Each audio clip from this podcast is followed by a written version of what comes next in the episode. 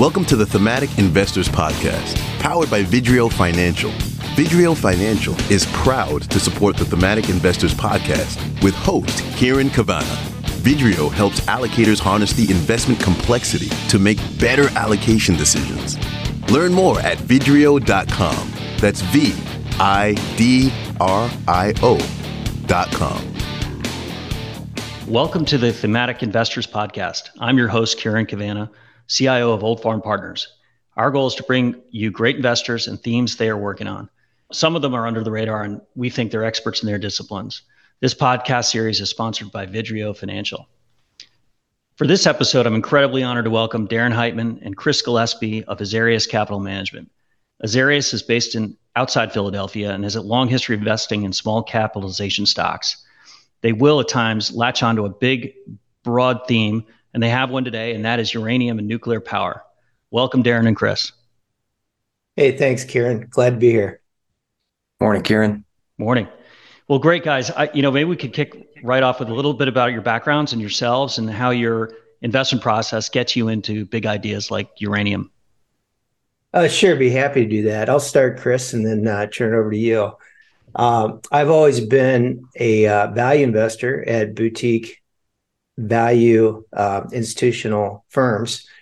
And in 2014, we decided to launch Azarias with a focus on companies and particularly small caps that were poised for industry or poised for fundamental earnings recoveries. And that um, that's really the crux of our flagship product. And Chris and I worked together uh, several years ago between 2000 and 2005 at a firm called Schneider Capital Management. And I bring that up because we did a lot of really good work in industries that were poised for cyclical recoveries. And so that's a big part of our DNA at Azarias still 20 plus years later.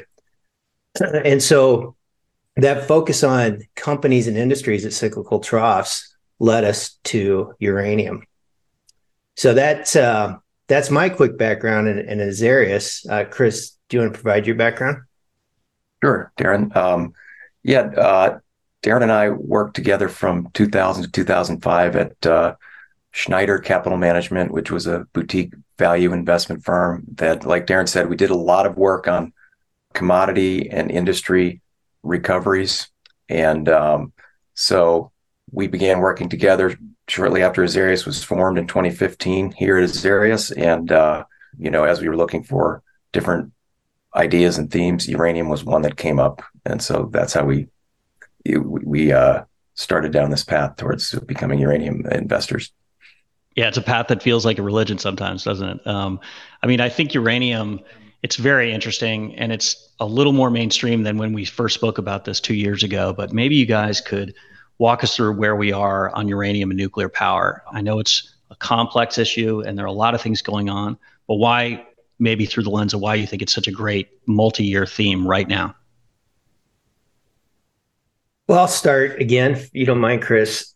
um, we got excited about uranium initially because the price of the commodity, uranium, was below the cost of production. And for us, that's a big waving green flag to get, do more work. And then it got better from that point because, as part of our initial look at the industry, and from a supply and demand standpoint, we learned that the current annual supply back in current at the time was like 2017 18 uh, was below the consumption level.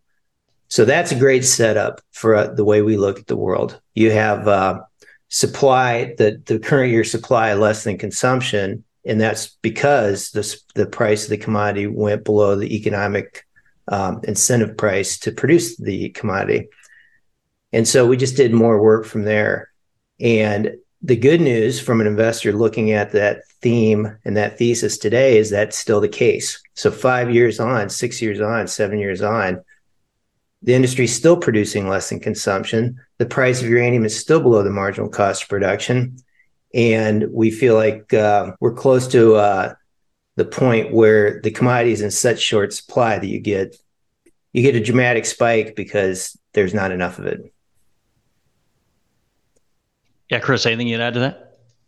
Yeah, I mean, I think uh, the big picture is that uh, supply is well short of demand right now. Demand is in the 195 million to 200 million pounds a year range, and supply is in the 150 million pound a year range. So that is a, that is a huge gap, and we estimate that uh, from the time of uh, Fukushima in 2011 to the peak, that uh, inventories had built up by about to 150 million excess pounds from 2011 to 2017.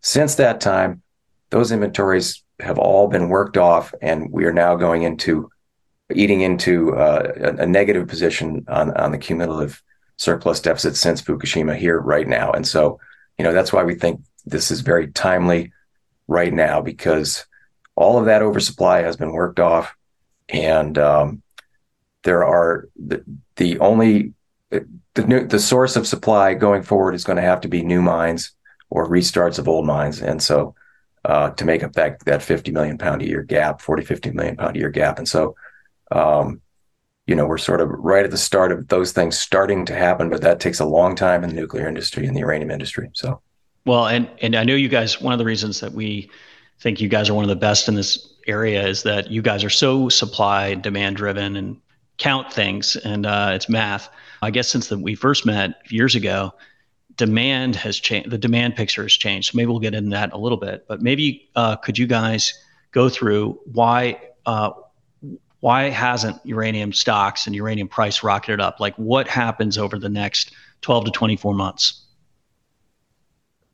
Yeah, I, I, wouldn't mind taking that because I get that question a lot, and I've gotten that question a lot over the last couple of years which I find, um, you know, I understand where it's coming from, but at the same time, the point of being an investor is to be invested, be in your positions prior to it being obvious to everybody else. So, but the fact is, we haven't seen that price spike that we would have expected uh, yet.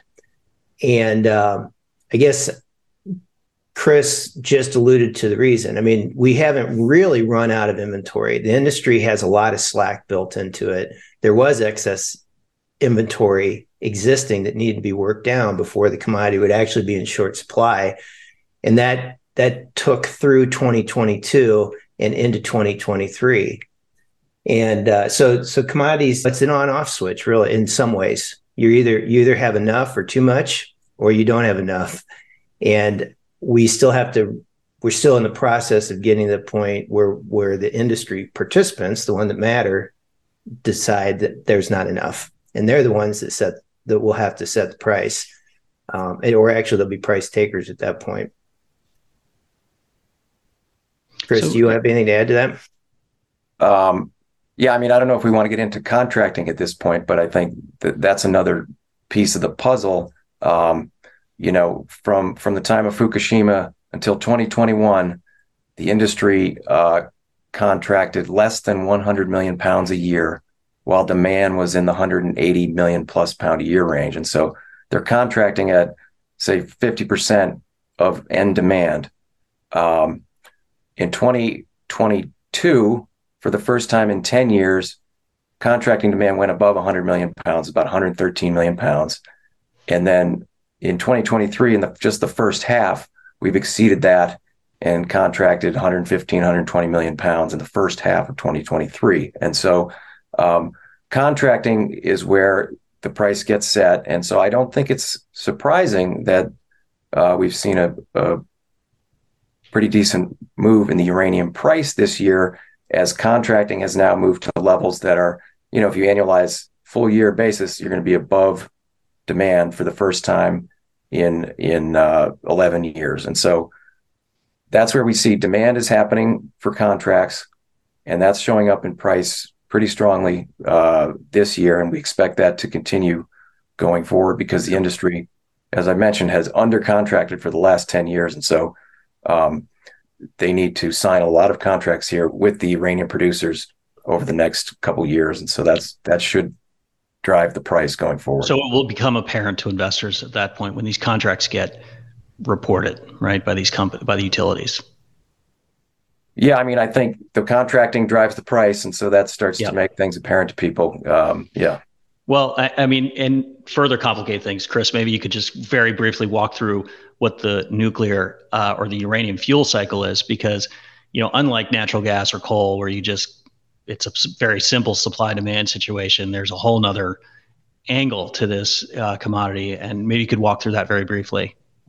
Yeah, I guess uh, it's a multi-step process that you take uh, uranium from the ground, uh, you turn it into yellow cake, you convert it into a gas, which is UF6, and then you enrich that gas in centrifuges to create the final fuel that goes into the reactors. And um, that's a process that takes somewhere between uh, 12 to 24 months. And so when we talk about this contracting, right now the the utilities are going to be contracting for various parts of that supply chain for the next couple years. You know, they might be buying uranium now for for 2025 consumption. And so the the supply demand pinch that we're talking about can show up at any time once people realize that that there's not enough supply of uranium there for for say 2025. So I guess I don't know if that was too brief, but uh, nope, it's helpful. No, because I think it is a little more complicated, and so um, maybe we could shift a little bit to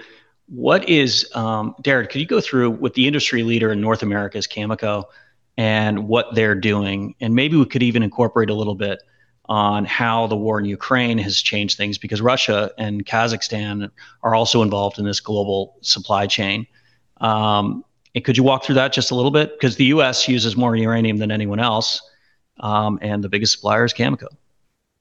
Yeah, that um, Cameco is. I, I call Cameco the bell cow in the industry, particularly for the Western world. Um, it's been the it's been a reliable supplier for the uranium industry for decades, and it has uh, it's been a tough decade for them because the price of the commodity has been so low but they are, but I think they've established themselves as a well managed company. And one of the things they did for their own shareholders' benefits, but it benefited the entire industry, is shut in mine capacity in 2017. And so uh, that was that was a big deal and a very responsible act. And they describe it as they'd rather leave the pounds in the ground to sell in the future at higher prices rather than produce the last several years and, and be forced to sell at at uh, these these depressed prices. So so you could tell I have a, a high degree of confidence and respect for that management team. Um, so I guess there's a couple issues there though that uh, you brought up. The let's talk about the United States first. The United States has been historically and still is the largest consumer of uranium in the world. And we used to produce 40 million pounds in the United States, and that basically dropped to nothing. So the United States is an importer of virtually 100% of their fuel needs to run their nuclear fuel uh, nuclear fleet. And then one data point that's important here that I didn't know until we got involved, the United States still generates around 18, 19% of all electricity uh, from their nuclear power plants. And so it's while it hasn't been a growing industry in the United States for for the last couple decades, it's still really large and really important. So, what does that mean? Uh, for, it means uh, Cameco has a very eager and willing buyer in U.S. utilities, but less than you would think because you brought up the geopolitics. Uh, the United States actually, the United States utility industry became what I would describe as overly reliant on nuclear fuel supplies and services. Um, maybe at this point, I'll turn it back to Chris. And Chris, you can describe what what I mean by that.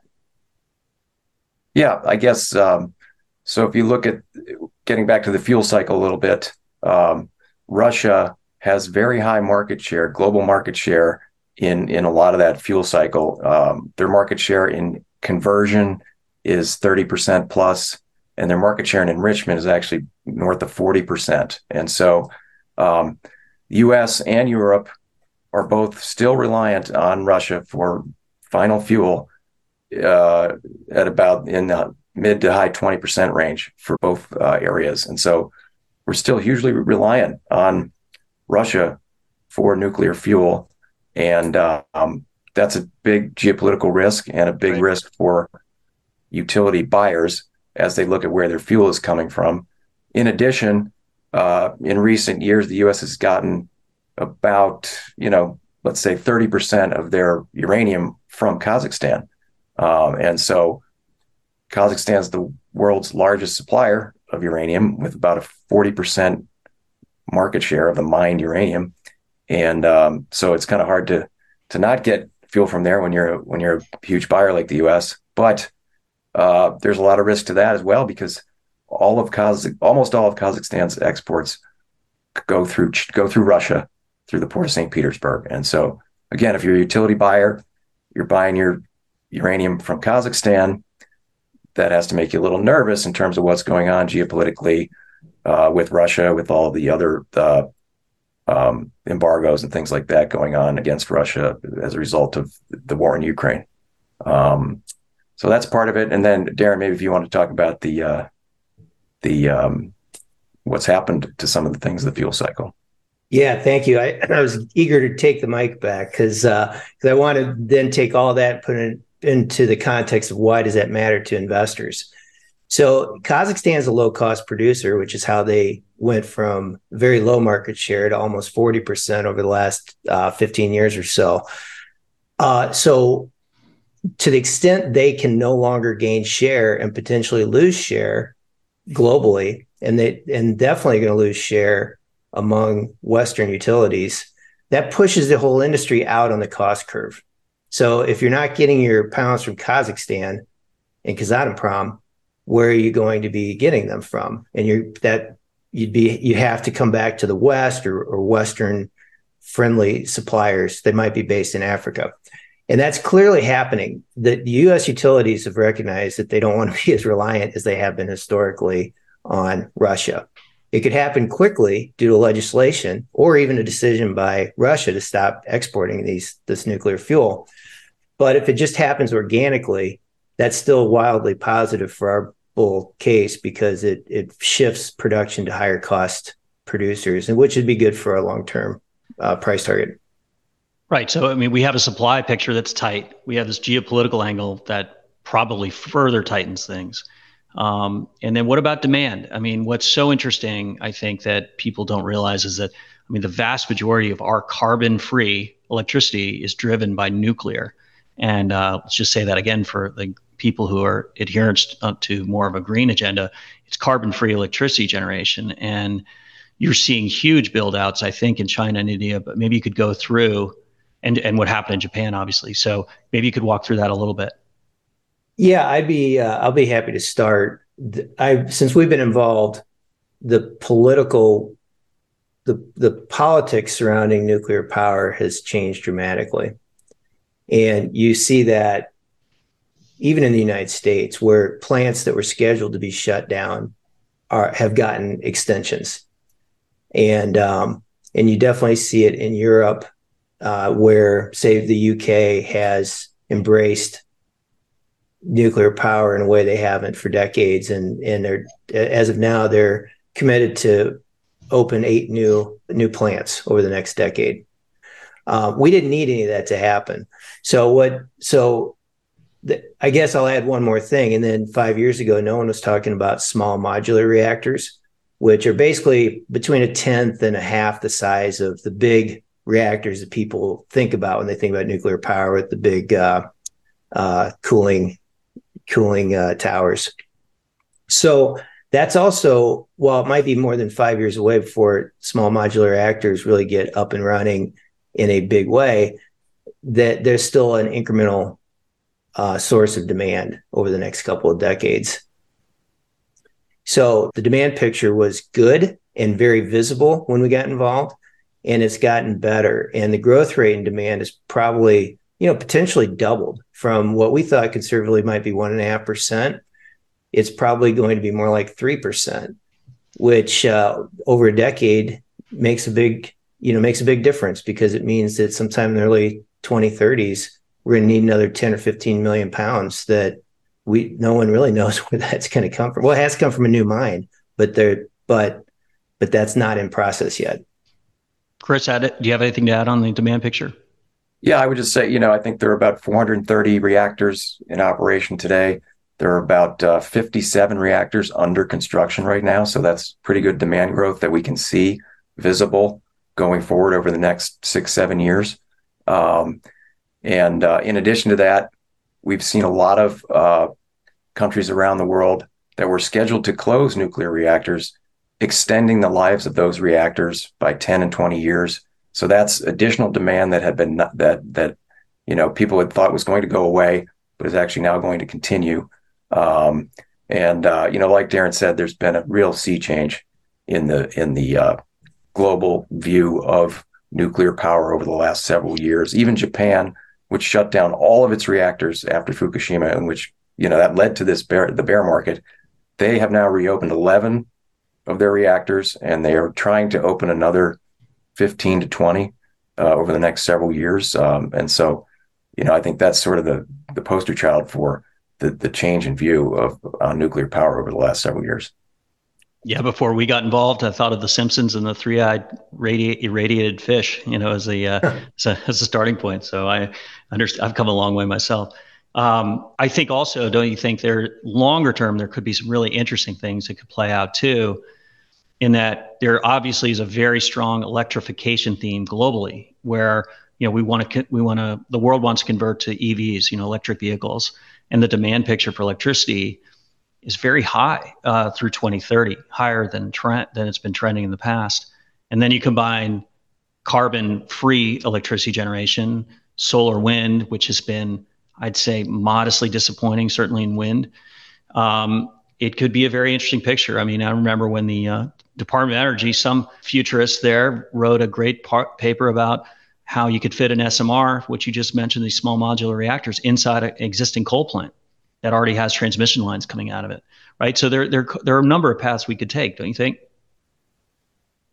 Yeah, I, I definitely can. I definitely expect to see that happen. I think the embrace of nuclear power is only going to increase. It's an elegant solution. Uh, like the example you just used, you don't have to build a whole new infrastructure to replace fossil fuel uh, electricity generation.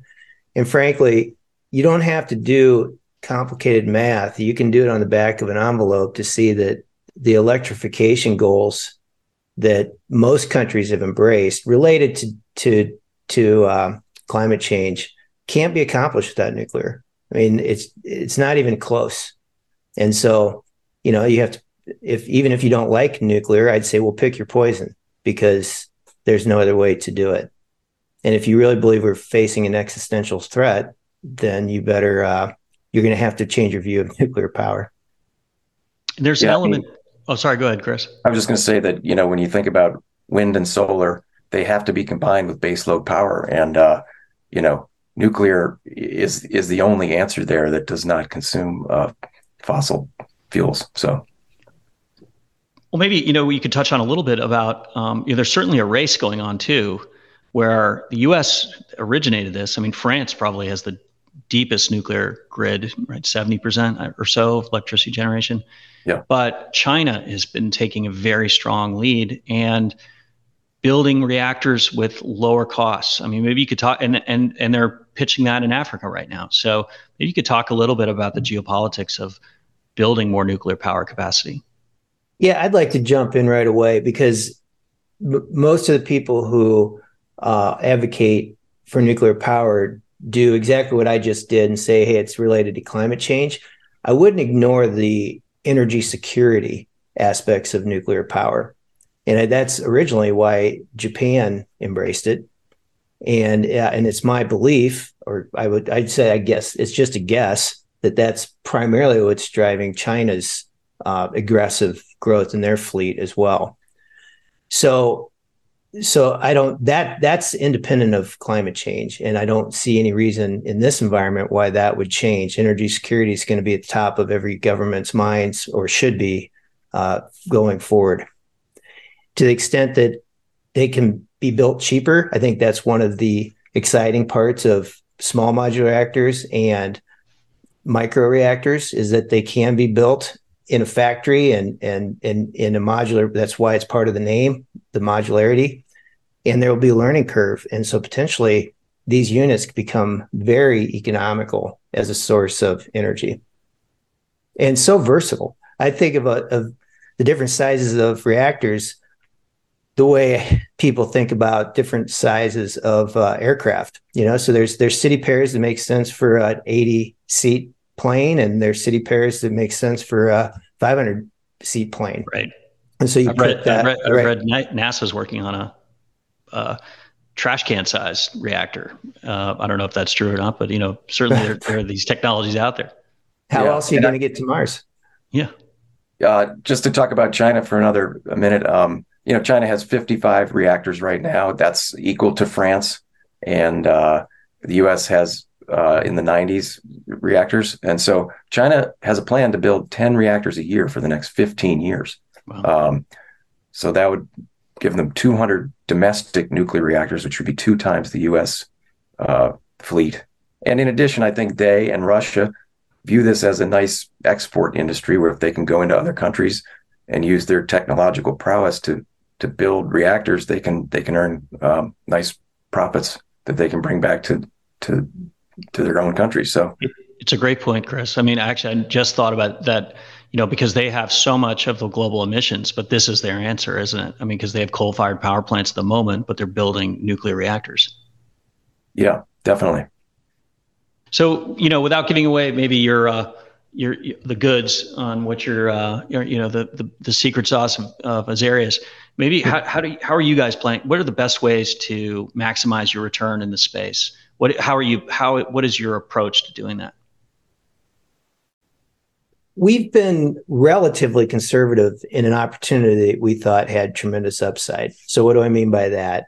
When we got involved, the price of the commodity was around 20, and we expected it to go to at least 65. That's that was five years ago, and since then we've revised our expectations and believe that the long-term clearing price, the marginal cost of production, is probably closer to 80.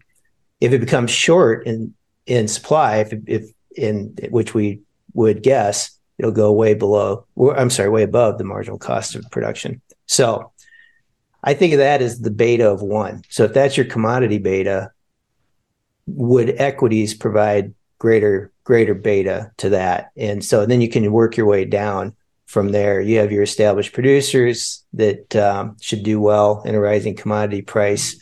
Then you have your uh, uh, producers that Okay. might have idled.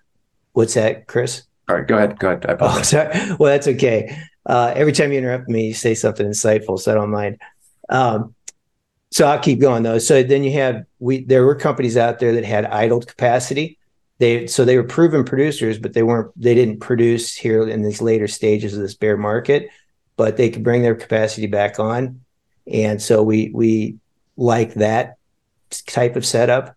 And then you have developers where there's really no doubt that they have proven assets. You have a pretty good idea of how much it would cost to develop that their assets and bring it to market. And they can do it in a time frame that will catch this cycle. That they could actually put those pounds under contract in the what we expect to be a very multi-year strong contracting cycle.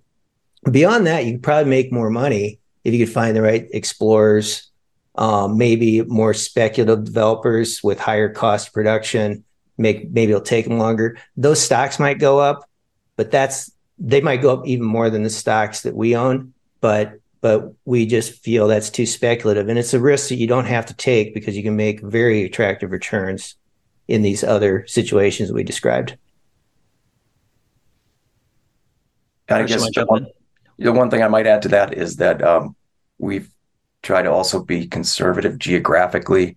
Uh, I would say over 90% of the portfolio is invested in uh, North American producers, US and Canadian producers and developers. And uh, so uh, we try to avoid some of the uh, the geopolitical risk. For example, we are not invested in Kazatomprom, the, lar- the largest producer, uh, just because we thought that we just wanted to stay away from that that potential uh, geopolitical situation there. And it, and it seems like there are a lot of smaller companies without really great businesses. I mean, that's I think you know what I worry about is that this becomes a big you know retail area and people see the name nuclear or uranium attached to it and buy it. I mean, right there there's many companies that you would avoid. Yes, for sure. I mean, just as an example, when we started this, I think there were about 40, uh, you know, uranium mining companies. Some of those were already in that category that you talked about. Uh, at the peak in 2007 of the last cycle, there were over 400 companies that had uh, attached uranium to their name in one way or another. And so, uh, yeah, you, there are a lot of a lot of um, people that have some land that may or may not have uranium uh, in it, and and things like that. So, yeah. Yeah, I mean, a lot of these companies' managements consider their job uh, mostly to be a promoter that and raise capital, and we're looking for operators. We want the companies to, with management teams that really know how to get pounds out of the ground and make money uh, uh for shareholders. Fair enough. I mean, one thing I want to go back to real quick is, um, you know, I think though maybe you guys could set the stage a little bit because we talked about global demand um, but in the Western world, it's been, you know, we just had a very large nuclear power plant go live in the US. But maybe you could talk about why it's so hard for the US to build these things. And I know there was a huge cost overrun in the one in, um, in the South. Chris, you want to take that one?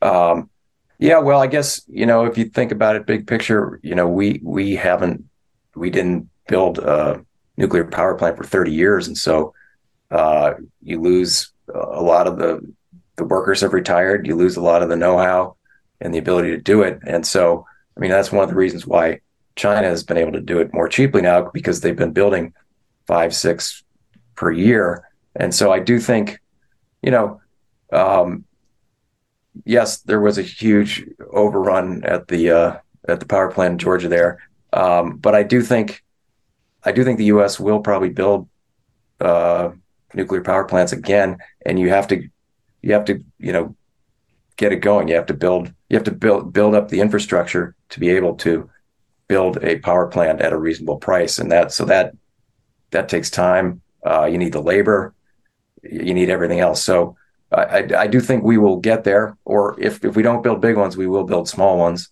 uh, SMRs, and so we will build up the uh, industrial and technological infrastructure, but it will take time. And is the Department of Energy generally uh, on board? They want more nuclear, or do they, or is, or are they, or is it very, very regulated and it makes it difficult? I mean, my understanding is that they do want more. I was at a recent conference, a nuclear industry conference, where a, a presenter from the Department of Energy specifically talked about the need for a lot of new nuclear power for the reasons we talked about before, you need baseload power. Uh, that is, they want baseload power that uh, does not emit uh, greenhouse gases. And so, I mean, the numbers that they were talking about were very large. Um, you know, again, uh, she did talk about all the things I just talked about, though. The, you need to build out a whole supply chain infrastructure to support that. Uh, but my my sense is that um, both political parties now are are you know firmly behind nuclear power uh, and new nuclear power in the United States. Well, yeah, we've come full circle.